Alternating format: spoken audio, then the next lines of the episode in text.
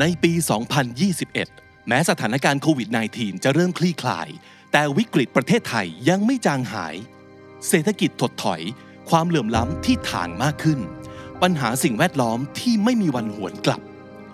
ก่อนทุกอย่างจะสายเกินแก้ ขอชวนฟังเสียงจากต่างมุมมอง ทั้งภาครัฐ เอกชน สถาบันการศึกษา ประชาสังคม คนรุ่นใหญ่ คนรุ่นใหม่ ในงาน The Standard Economic Forum 2021 The Great Reform Thailand's Tipping Point for a Sustainable Future วันที่ 26-28 พฤศจิกายน 2564 พบกับฟอรัมที่ครอบคลุมทุกประเด็นเร่งด่วน ทั้งเศรษฐกิจ การเมือง เทคโนโลยี สังคม สิ่งแวดล้อม การศึกษา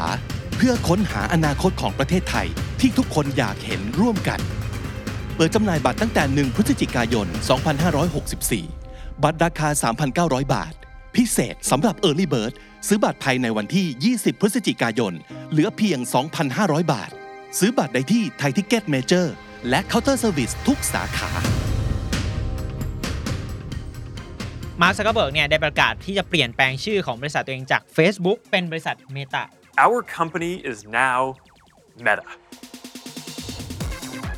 นี่คือเหตุการณ์ที่เป็นจุด เริ่มต้นของประวัติศาสตร์หน้าใหม่ของ Metaverse มันเหมือนกับเปลี่ยนจากข้อความกลายเป็นภาพอืมไปสู่วิดีโอครับแล้วก็สู่สิ่งที่เรียกว่า experience ประสบการณ์จริง ไม่จำเป็นอีกแล้วที่เราจะต้องเข้ามาออฟฟิศทำงาน ไม่ใช่แค่นั่งทำงานบนโต๊ะนะ คนเดินผ่านระเบียงอะยังโบกมือกันได้ โบกมือทักทายกันเลย คือมันเหมือนจริงมาก ๆ พวกเราวิเคราะห์กันเยอะแล้ว ต่างประเทศวิเคราะห์กันยังไงบ้าง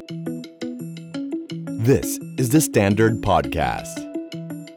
The Secret Sauce. Executive Espresso.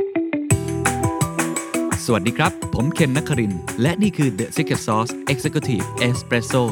สรุปความเคลื่อนไหวในโลกเศรษฐกิจธุรกิจ แบบเข้มข้นเหมือนเอสเปรสโซให้ผู้บริหารอย่างคุณไม่พลาดประเด็นสำคัญ Facebook ขึ้นยานแม่เปลี่ยนชื่อตัวเองเป็น Meta ย้ายมนุษย์สู่โลก Metaverse มั มันเกิดขึ้นแล้วจริงๆครับ มันเกิดขึ้นในวินาทีนี้ แล้วผมคิดว่าวันที่ 29 ตุลาคมปี 2021 คือจุดเริ่มต้นของโลกใหม่ บางคนเรียกภาษาไทยว่ามันคือโลกทิพย์โลกเสมือนที่มันไม่ได้มีจริง แต่มันเป็นความจริง และสิ่งสิ่งนี้จะกระทบกระเทือนกับเราทุกทุกคนเมื่อมาร์คซักเกอร์เบิร์กออกมาประกาศชัดเจนทำคลิปยาวเกือบ 1 ชั่วโมง ให้เราได้เห็นการเปลี่ยนแปลงในครั้งนี้ โลก Metaverse จะเป็นยังไง Facebook คิดอะไรของเขาอยู่ แล้วหลังจากนี้ความเสี่ยงที่มี Data Privacy หรือการที่ข้อมูลรั่วไหล สิทธิมนุษยชนจะเป็นยังไง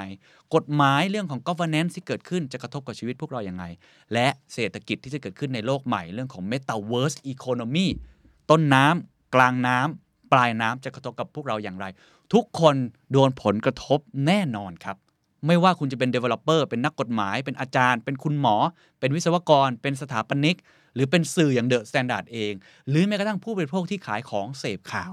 โลกนี้เป็นโลกที่น่าสนใจอย่างยิ่ง ผมไม่รู้ disclaimer ก่อนว่ามันจะเกิดขึ้นจริงหรือไม่ เพราะนี่แค่จุดเริ่มต้นในเชิงทฤษฎีในเชิงวิธีการที่เขา present ออกมา แต่เมื่อมาร์คซักเบิร์กเอาจริง บอกตัวเองว่าฉันจะไม่ใช่ social media companyแต่เป็น Metaverse Company เป็น Metaverse First จะเกิดขึ้นจริงหรือไม่ไม่รู้ แต่แน่นอนมีคนตั้งใจให้มันเกิดขึ้นจริง ย้ายมนุษย์ที่อยู่ใน 3,000 ล้านใน Facebook ไปอยู่ในนี้ให้ได้ 1,000 ล้านในอีกไม่กี่ปีข้างหน้า น่าสนใจว่าเราต้องปรับตัวอย่างไรครับ วันนี้เอ้ย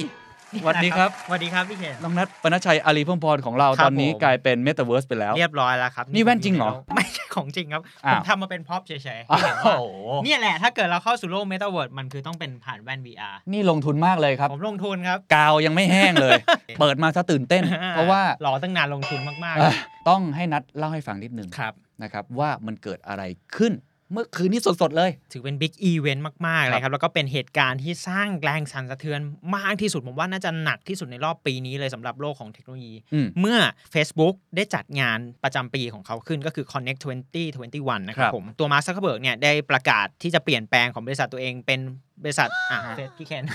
เล่นบ้างเนาะมาร์คซักเคอร์เบิร์กเนี่ยได้ประกาศที่จะเปลี่ยนแปลงชื่อของบริษัทตัวเองจาก Facebook เป็นบริษัท Meta Starting today, our company is now Meta.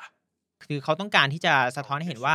Facebook ต่อจากนี้ครับผมจะไม่ได้มุ่งแค่การเป็นโซเชียลมีเดียอย่างเดียวเท่านั้น ครับ แต่จะมุ่งสู่การเป็นโลก Metaverse อย่างเต็มรูปแบบ ผมเห็นเขาเขียนแถลงการว่าจากโซเชียลมีเดีย first กลายเป็น metaverse first, First เพราะฉะนั้น ใช่ พูดตรงๆเอาจริง ใช่เอาจริง เอาจริงมากแล้วก็ตั้งเป็นบริษัทแม่ครับก็ผม คล้ายๆกับ Alphabet นั่นแหละใช่ที่เขาทำแล้วก็ Conglomerate เปลี่ยนชื่อในตลาดหุ้นเลยด้วยซ้ำจะมีผลในวันที่ 1 ธันวาคมนี้ครับจะเปลี่ยนจากตัว Facebook เนี่ยครับอืมเป็นตัว Metaverse เป็นตัวย่อนะครับ MVRS MVRS นะครับการเปลี่ยนแปลงครั้งสำคัญอะมาร์คซักเกอร์พูดอะไรบ้างหนึ่งในประโยคที่ผมชอบที่สุดเลยก็คือเขาบอกว่าตอนนี้ดาวเหนือของ Facebook เนี่ยอืมก็คือการที่จะทำให้โลก Metaverse เนี่ยมาสู่โลกความเป็นจริง ชื่อใหม่ของเขาที่เขาได้ประกาศเปลี่ยนแปลงตรงเนี้ยมันสะท้อนถึงสิ่งที่เขาทำอยู่ในตอนนี้ครับแล้วก็อนาคตที่เขาอยากร่วมสร้างตั้งแต่วันนี้เป็นต้นไป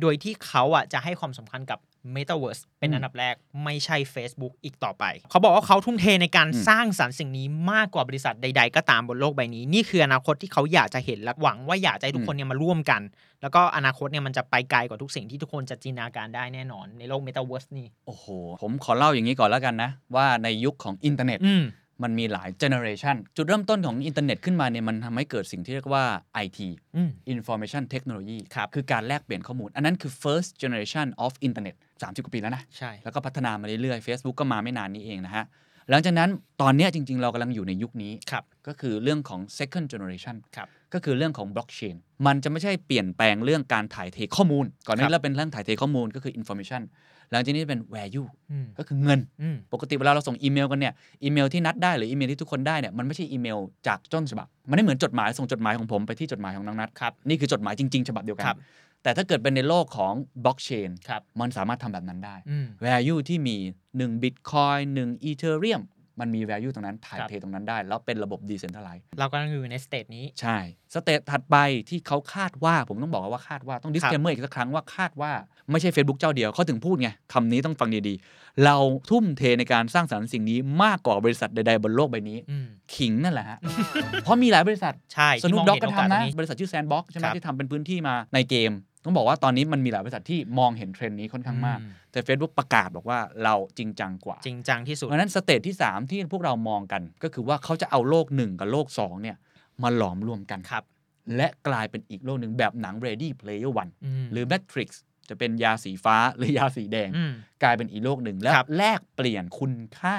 ในโลกใบนั้นได้ครับอันนี้คือสิ่งที่เกิดขึ้นซึ่งหุ้นขึ้นทันที วันพฤหัสที่ผ่านมาตามเวลาท้องถิ่นสหรัฐ หุ้นเคยขึ้นไปแตะระดับสูงสุดที่ 324 ดอลลาร์สหรัฐในช่วงระหว่างวันนะครับผครับมแล้วก็ปิดตลาดที่ 316.92 ดอลลาร์สหรัฐหรือปรับขึ้นประมาณ 1.51%จากวันก่อนหน้าครับก็ถือว่าเป็นนิมิตหมายที่ดีที่นักลงทุนก็ตอบรับเชิงบวกเพราะว่าก่อนหน้านี้โดนข่าวไม่ค่อยดีเยอะ Facebook Paper อะไรต่างครับๆเองก็ดีโดนปรับโดนนู่นโดนนี่เยอะครับแยะเต็มไปหมด ก่อนที่เราจะไปพูดว่า Metaverse คืออะไร เราอาจจะเคยอธิบายไปบ้างแล้วใช่แล้วก็ต้องพูดอย่างนี้ Metaverse ในมุมมองของ Mark Zuckerberg ด้วยครับ มันมีไม่เหมือนกันนะอืม Metaverse เนี่ยมันเป็นคำกลางๆ ใครๆก็ใช้ได้ ใครๆก็อยากกระโดดเข้ามาในโลกนี้ แต่คำว่า Metaverse ในมุมมองของ Facebook มันมีน้ำหนักครับเพราะว่าเขาคือเจ้าแห่งโซเชียลมีเดีย3,000 ล้านคนบนโลกอืมอยู่ในโลกของเขาอยู่แล้วครับดังนั้นถ้าเกิดเขาจะถ่ายเท 1,000 ล้านมาอยู่ในนี้ เราก็ต้องฟังเขานิดหนึ่งอืมแต่ว่าเราขอแตะตรงนี้นิดหนึ่งว่าในเชิงธุรกิจของ Facebook ครับเหตุผลที่เขาทำแบบนี้ ผมขอพูดอนุญาตพูดอย่างนี้แล้วกันพูดสวยอ่า เราจะ connecting the world Connect people เออมันจะ together อะไรต่างๆนานาอืมแต่จริงๆธุรกิจก็คือธุรกิจแหละครับครับเขาตั้งใจทำธุรกิจเพิ่มขึ้นเป็น new business จริง ๆ Facebook ในปัจจุบันธุรกิจที่เราสัมผัสแล้วก็ใกล้ตัวเรามากที่สุดก็คือการขายโฆษณาอืมมันก็คือการขายโฆษณาผ่านแพลตฟอร์มโซเชียลมีเดียแพลตฟอร์มนู่นแพลตฟอร์มนี่ต่างครับๆใกล้ตัวเราที่สุดก็คือ Facebook WhatsApp Messenger Instagram boost post ใช่ พวกเนี้ยนี่แหละคือรายได้หลักของ Facebook ครับในช่วงไตรมาส 3 ที่ผ่านมาครับผมรายได้ของ Facebook โดยรวมเนี่ยจะอยู่ที่ประมาณ 29,000 ล้านดอลลาร์สหรัฐครับเฉพาะไตรมาสเดียวนะครับผมอืมก็คือเกือบ 90%เนี่ยเกือบจะแม็กแล้วเนี่ยเต็ม100%เนี่ยมันมาจากรายได้จากโฆษณาอย่างเดียวเลยเป็นบ่อน้ำใหญ่ที่สุดอืมอาจจะเรียกได้ว่าพึ่งพาไข่ในตะกร้าใบเดียวเลยก็ถูได้กต้อง แล้วก็เขามีผู้ใช้งานอยู่ที่ประมาณ 2,910 ล้านคนทั่วครับโลก ในเมื่อมันมีความเสี่ยงหรือปัจจัยอะไรต่างๆ ที่อาจจะเกิดขึ้นมากมาย อืม Facebook ก็เลยมองข้ามช็อตไปครับ ผมว่าเขาจะสร้างโอกาสดึงดูดเม็ดเงินเพิ่มเติม อืมจากช่องทางอื่นที่มันไม่ใช่แค่โฆษณาอย่างเดียวยังไง น่านี่แหละสนใจมันก็เป็นที่มาของตัว Metaverse แล้วก็นอกเหนือจากนี้ครับพี่เคนเขายังมีประเด็นที่ว่าเขาต้องการดึงดูดกลุ่มผู้ใช้งานที่อายุน้อย อ๋อโอเค เพราะในปัจจุบันเนี่ย Facebook นี่เป็นโลกของคนแก่นะ อะพี่เคนยังใช้อยู่ไหม ไม่เล่นครับพร้อม TikTok ผมเล่น TikTok เพราะฉะนั้นเนี่ยเขาก็เลยต้องการที่ acquire กลุ่มผู้ใช้งานที่มีอายุน้อยๆคกรับลุ่มคนรุ่นใหม่เนี่ยให้เข้ามาอยู่แพลตฟอร์มตัวเองมากขึ้น ครับ เนี่ยแหละ มันคือโอกาสที่ทำให้เห็นว่า เฮ้ย Metaverse มันเป็น next frontier อ่า เป็น new สมรภูมิที่จะดึงดูดกครับลุ่มคนกลุ่มนี้ ยักษ์ตื่นนะเราใช้ถูกต้องคำนี้ก็ได้ว่า Facebook ก็คือยักษ์ ตนหนึ่งใช่ ยักษ์ตื่นแล้วและต้องการที่จะกระโดดไปอีกโลก และโลกนี้ผู้ที่เห็นภาพเล็กน้อยก่อนครับที่จะไปเจาะเรื่อง Metaverse ครับเนี่ยทำไมมันถึงหอมหวานสำหรับมาร์คซักเบิร์กลงทุนนี่มากมายมหาศาลหลังจากนี้ประกาศไปเลยด้วยซ้ำเนี่ยเพราะว่าเขาเข้าไปซื้อกิจการหลายกิจการอืมสังเกตว่า Facebook ตัวนี้มันเป็นเซอร์วิสแต่จริงๆแล้วเขาไปลงทุนใน Oculus โอ้ตั้งนานแล้วตั้งแต่ปี Hardware 2014 ใช่อ่าขึ้นเรื่องฮาร์ดแวร์ไอ้แว่นพวกนี้ครับหรือจะเป็นล่าสุดที่ไปเอ็กกับเลแบนอืมทำแว่นตาสมาร์ทก a าสเซสแบบนี้เป็นต้น เพราะฉะนั้นเค้กมันก็จะใหญ่ขึ้นอืมมันมีน่านน้ำใหม่ๆครับไม่ใช่แค่ตัวซอฟต์แวร์หรือใช่ service แต่จะเป็นฮาร์ดแวร์ และเรายังไม่นับในโลก Metaverse ที่อาจจะเก็บค่า fee อื่นโอ้ๆไม่ใช่แค่โอกาสเต็มไป advertising หมดอ่ามีค่าแก๊สอ่าใครคุ้นเคยกับพวก NFT อะไรแบบนี้ หรืออื่นๆที่อยู่ในนั้นนัดต้องเล่าต่อครับว่า ไอ้โลก Metaverse มันคืออะไรและในมุมมองของมาร์คซักเบิร์กเขามองว่ายังไง Metaverse ที่เราเคยคุยกันในตอน Facebook g l a s s e t ถ้ายังจำกันได้นะครับผม มันคือการเอาคำสองคำมารวมกันครับอืมผมก็คือ Meta กับ Universe คำสองคำนี้มีความหมายไง Meta ความหมายมันคือเหมือน Beyond ในที่นี้ก็คือ Beyond ความเป็นจริงอืมส่วน Verse ก็มาจาก Universe คือจักรวาลจักรวาลที่มันอยู่เหนือความเป็นจริงมาก ๆ มันเป็นการหลอมรวม AR และ VR เข้าด้วยกัน คือเหมือน จากเดิมเนี่ยที่เราใช้ชีวิตกันอยู่บนโลกปัจจุบันเนี่ยครัครับบเป็นโลก physical world ครับ มันก็คือแค่โลก physical world แต่ถ้าเกิด metaverse เนี่ยเหมือนเราเอาตัวเอง อืม เข้าไปอยู่ในโลกเสมือนจริงนั้นๆ มันเป็นการหลอมรวมระหว่าง AR VR ครับแล้วก็ทุกอย่างที่เป็นดิจิตอลเนี่ยเข้าด้วยกัน ครับ ยกตัวอย่างง่ายที่สุด และเป็นตัวอย่างที่ผมมักจะพูดมาตลอดก็คือตัวอย่างในหนังเรื่อง Ready Player One เป๊ะเลย ที่เราเหมือนเป็นตัวกราฟิกในเกม ในโลกเสมือนจริง อืมเราสามารถทำอะไรก็ได้ในโลกใบนั้น คุยกับคน อินเทอร์แอคเล่กับนคนไพ่ ถูกต้องเล่นดูเกบอมลขับรถห รือจะต่อสู้มีหุ่นกันดั้มขึ้นมาอ่าทุกอย่างมันเกิดขึ้นในโลก Metaverse หมด หรือว่าใครที่เคยดู Black Mirror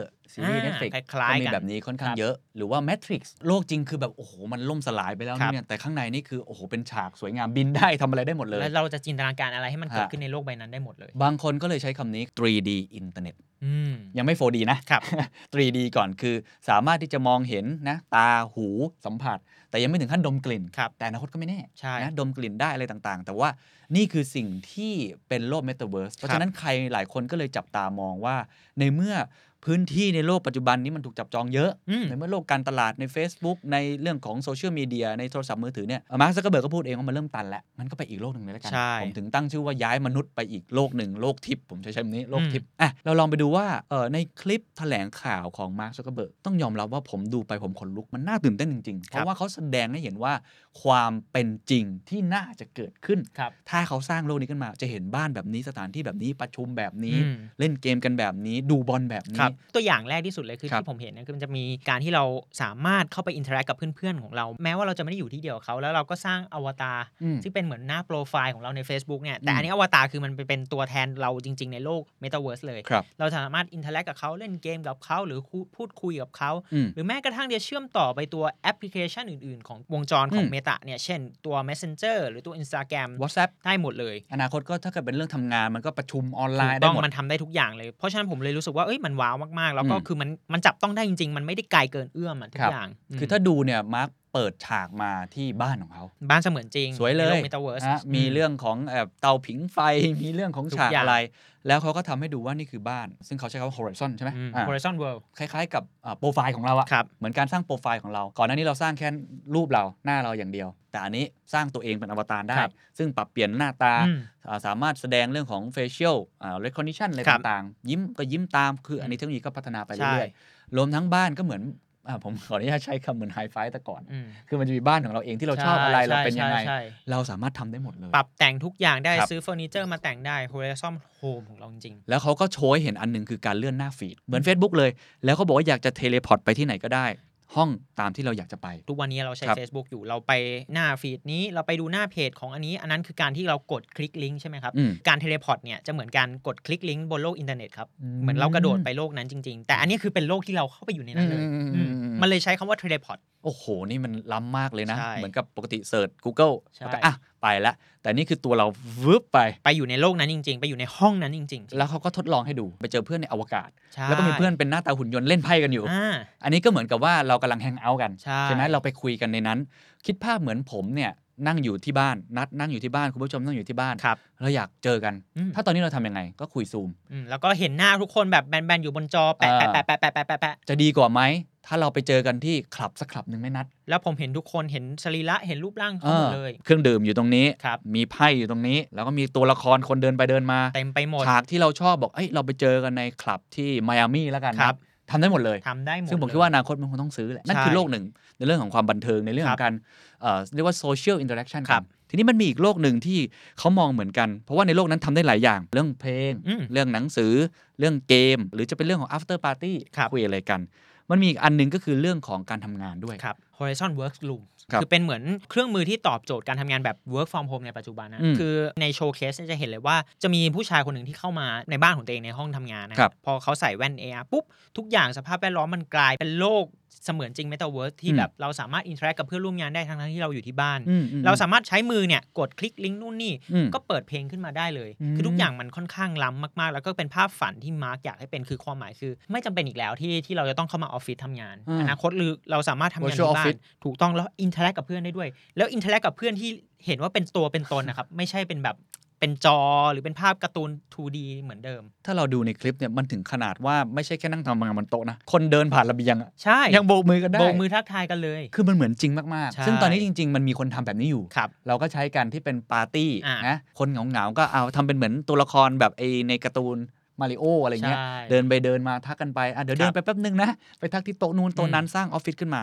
อันนี้มันเหมือนอย่างนั้นเลย แต่แต่ว่ามันนี้เหมือนเราจริงกว่าถูกต้องสามมิติแล้วเราครัเข้าบไปอยู่ครับในนั้นเลย อันนั้นเรามี Horizon Home เรามีเรื่องของ Horizon Workroom แล้วก็ครับ Horizon World ที่เราสร้างกิจกรรมปาร์ตี้ต่างๆ ได้ ยังมี Horizon Venue ด้วยเหรอ คือเท่าที่ดูจากตัวเคสตัวอย่าง ผมว่าอันเนี้ยน่าสนใจที่สุด เพราะว่าอะไรอืมมันคือโอกาสในการต่อยอดไปสู่ธุรกิจเชิงพาณิชย์ได้อย่างมหาศาลโดยเฉพาะงานอีเวนท์ที่จะเป็นงานอีเวนต์ออนไลน์ในอนาคตอืมอืมนี่ครับเขาเรียกอย่างนี้เลยมันเหมือนกับเปลี่ยนจากข้อความกลายเป็นภาพอืมไปสู่วิดีโอครับแล้วก็สู่สิ่งที่เรียกว่า experience ประสบการณ์จริงครับมาร์คซักเคอร์เบิร์กพูดคำนี้แล้วผมชอบมาก we believe the metaverse will be the successor to the mobile internet เขามองว่าอืมตัว Metaverse เนี่ย จะเป็นผู้สืบทอดของโลกอินเทอร์เน็ตบนมือถือเลย นี่แหละครับ นี่คือสิ่งที่น่าสนใจนะครับ ผมต้องชวนคุยเรื่องต่อไป เพราะว่าเป็นเรื่องที่ค่อนข้างสำคัญ metaverse economy อือฮึแล้วในคลิปบอกเรื่องนี้ด้วย ผมจะแบ่งอย่างนี้แล้วกันให้ทุกท่านเห็นภาพคือ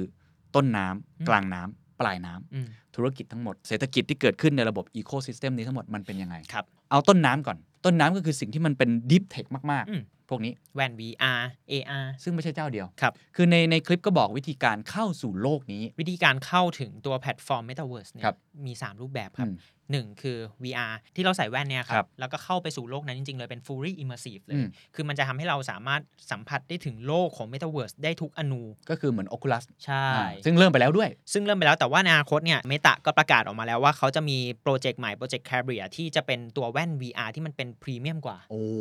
อืมนี่แสดงว่าที่เห็นมันแค่เป็น prototype ใช่ อันที่ 2 ก็คือตัว Ray Ban ใช่ไหม ตัว AR ครับ อ่าแต่ว่า AR ในที่นี้เนี่ยคือ Ray Ban เป็นแค่จุดเริ่มต้น step แรกเท่านั้น อ่า แต่ยังมีโอกาสในการพัฒนาตัวแว่น AR นี้ออกมาอีกมากครับซึ่งเป็นเทคโนโลยีที่เขากำลังอยู่ในวังการพัฒนาเช่นกันสำหรับตอนนี้ 1 VR คือเต็มที่คือถ้าเราอยากแบบไปสุดใช่ก็ VR ซึ่งไม่จำเป็นต้องเป็น Cambria อะไม่ต้องทุกคนเป็นอย่างนั้นก็ได้อืม AR ครับอันนี้ก็ชัดเจนในในคลิปก็มีนะใช่ในคลิปมีเล่นบอร์ดเกมอะไรกันใส่ถูกต้องแล้วก็สมมติว่าผมใส่ปุ๊บแล้วผมก็มาที่โต๊ะตรงนี้ มันจะอ่าเห็นทุกอย่างขึ้นมาเออ pop up แล้วนัดขึ้นมานัดก็ใส่มากับผม แล้วอาจจะเล่นอะไรเกมบอร์ดเกมอะไรกันสักอย่างครับตรงนี้ อันนี้ก็เป็นเรื่องของ AR ครับอีกโลกหนึ่งแหละครับก็คือสมาร์ทโฟนนี่แหละครับอ๋อ สมาร์ทโฟนทั่วทั่วๆไปเลยวันนี้ mass เลยนะ เราสามารถเข้าใช้งานโลก Metaverse ได้ผ่านสมาร์ทโฟน คอมพิวเตอร์ หรือแท็บเล็ตหรืออุปกรณ์อื่นเพราะฉะนั้นต้นน้ำมันก็คล้ายๆ กับการที่เราต้องอัปเกรดฮาร์ดแวร์ของเราเองๆถูกต้อง เพราะฉะนั้นนี่เป็นโอกาสของผู้ประกอบการอีกมากมาย แน่นอนคนอันดับหนึ่งคือ Facebook นั่นแหละครับ เขาไม่ปล่อยแน่อืมเพราะเขาตั้งใจจะคุมทั้งฮาร์ดแวร์ทั้งซอฟต์แวร์เหมือนกับที่ Apple ทำได้อืมแต่ทีนี้มันก็เป็นโอกาสอีกมากมาย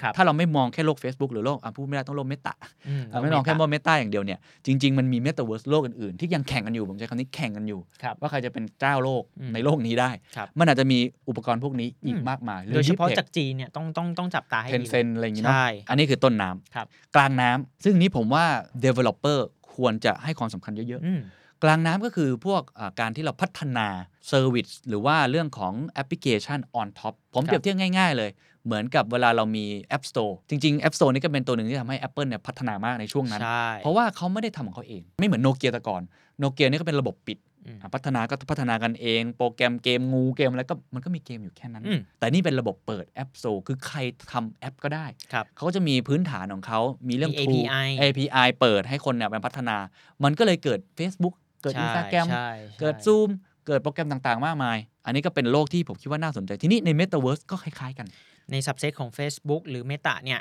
ก็จะมีการเปิดพื้นที่ให้นักพัฒนาได้มาพัฒนาฟีเจอร์ใหม่ๆ หรือแอปพลิเคชันใหม่ๆ ที่จะใช้งานในโลก Metaverse แน่นอนมันมีพวกเกม มี Entertainment อืมนู่นนี่เยอะแยะเต็มไปหมด มันก็จะมีโอกาสที่ตัวนักพัฒนาสามารถพัฒนา use case การใช้งานต่างๆ ได้ อย่างนี้ที่เขายกมาก็จะเป็นตัว present platform คือเขาบอกว่าข้อจำกัดของโลก Metaverse อะครับหรือโลก VR เนี่ยคือความสมจริงในแง่ของเอามือ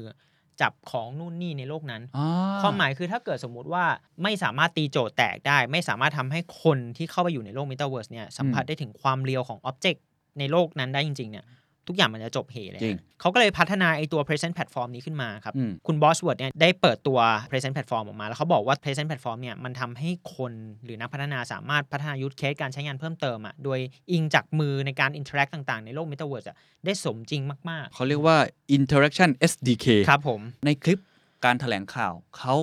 ไปคุยเลยใช่แสดงว่าเขาแคร์เรื่องนี้มากอืมให้ความสำคัญมากเอออันนี้คุณลองคิดภาพตามอย่างที่ผมบอกคล้ายๆ App Store คล้ายอะไรต่างๆ แล้วผมผมพูดตรงๆถ้าเกิดมันเกิดจริงๆเนี่ยผมคิดว่าคนไทย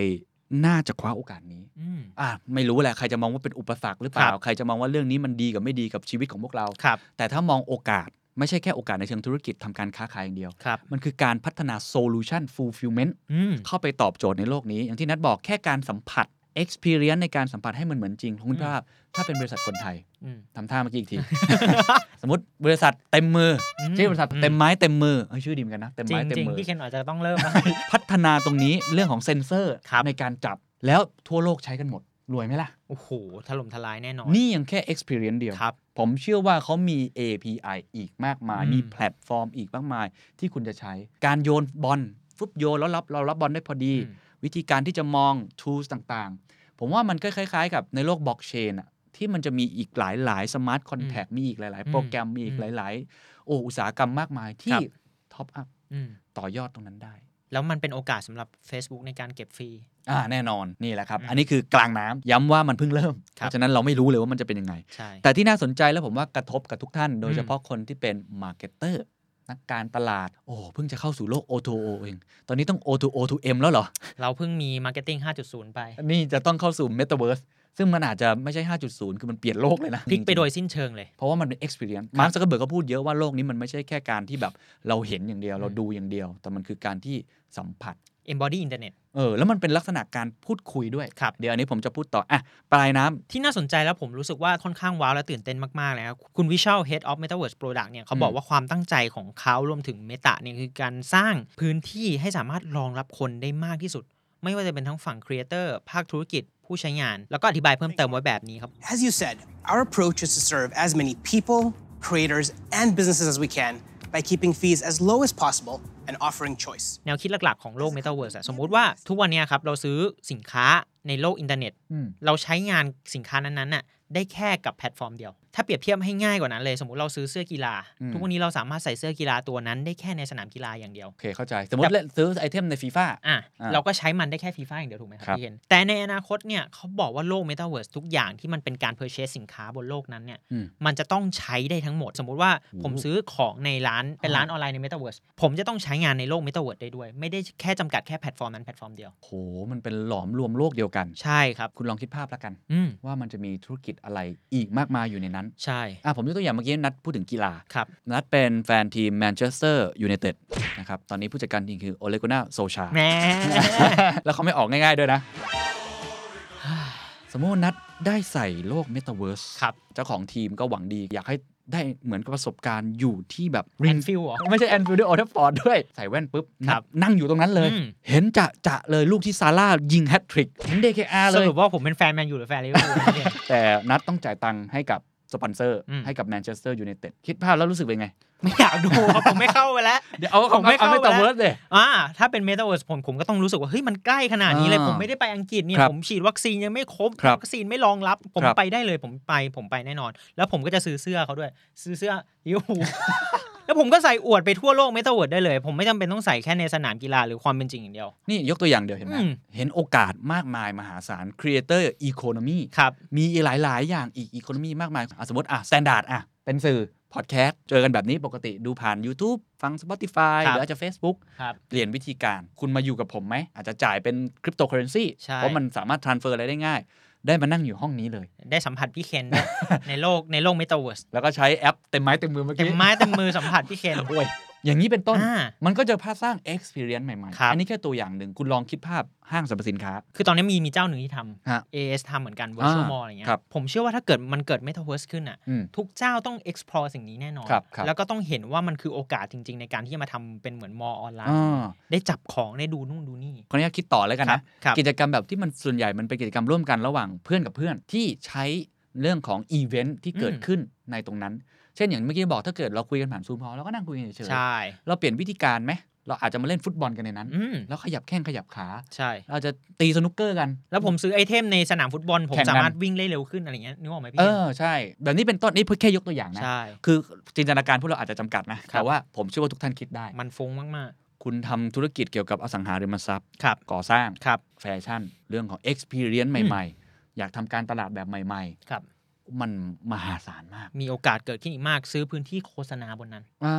พอพูดถึงตรงนี้ต้องพูดถึงเรื่องเครื่องมือในการส่งเงิน แน่นอนผมว่ามันก็คงไม่ใช้เงินแบบเดิม มันก็จะเกิดศัพท์ใหม่ๆที่เราคพูริดปกันนั่นแหโตละต่างหรือ NFT ๆ non fungible token จะกลายเป็นเหมือนวัตถุดิบสำคัญของโลก Metaverse เลย ในตัวอย่างมันก็จะมีโชว์เคสว่าเขาซื้อ NFT ที่เป็นเสื้อของแบรนด์แบรนด์นี้อืมเขาสามารถใส่มัน แล้วก็เดินไปทุกที่ในโลก Metaverse และยังสามารถขายต่อเพื่อทำกำไรได้ด้วยในโลก Metaverse นี้ แล้วเราก็มี smart conนแทคที่บอกเราเป็นเจ้าของ อันนี้จริง ๆ ซื้อภาพแวนโกะห์เราติดไว้ในบ้านเราเพื่อนมาผ่านเฮ้ย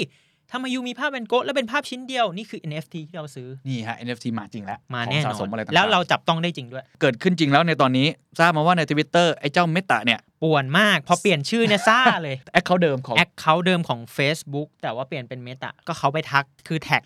Balenciaga นะครับแบรนด์แฟชั่น high-end ก็ทักไปแท็กว่าแบบ what's the dress code in the metaverse คือแบบมาลองไหมล่ะ แบบเออออกแบบเสื้อผ้าวางขายใน Metaverse อะไรอย่างนี้ หรือแม้กระทั่งแบรนด์ HEB นะครับผม ซึ่งเป็นแบรนด์เหมือนแบบขายของปลีกอะไรอย่างเงี้อ่าย grocery store ค้าปลีกใช่ มาแซวเล่น ๆ ว่าแบบ เอ้ย เราจะสั่งของบนโลก Metaverse ได้หรือเปล่านะ เป็นยังไงนะ มันจะเป็นยังไง อ่า อะไรอย่างนั้น product มันจะเกินจินตนาการพวกเรา มันจะไม่ใช่แค่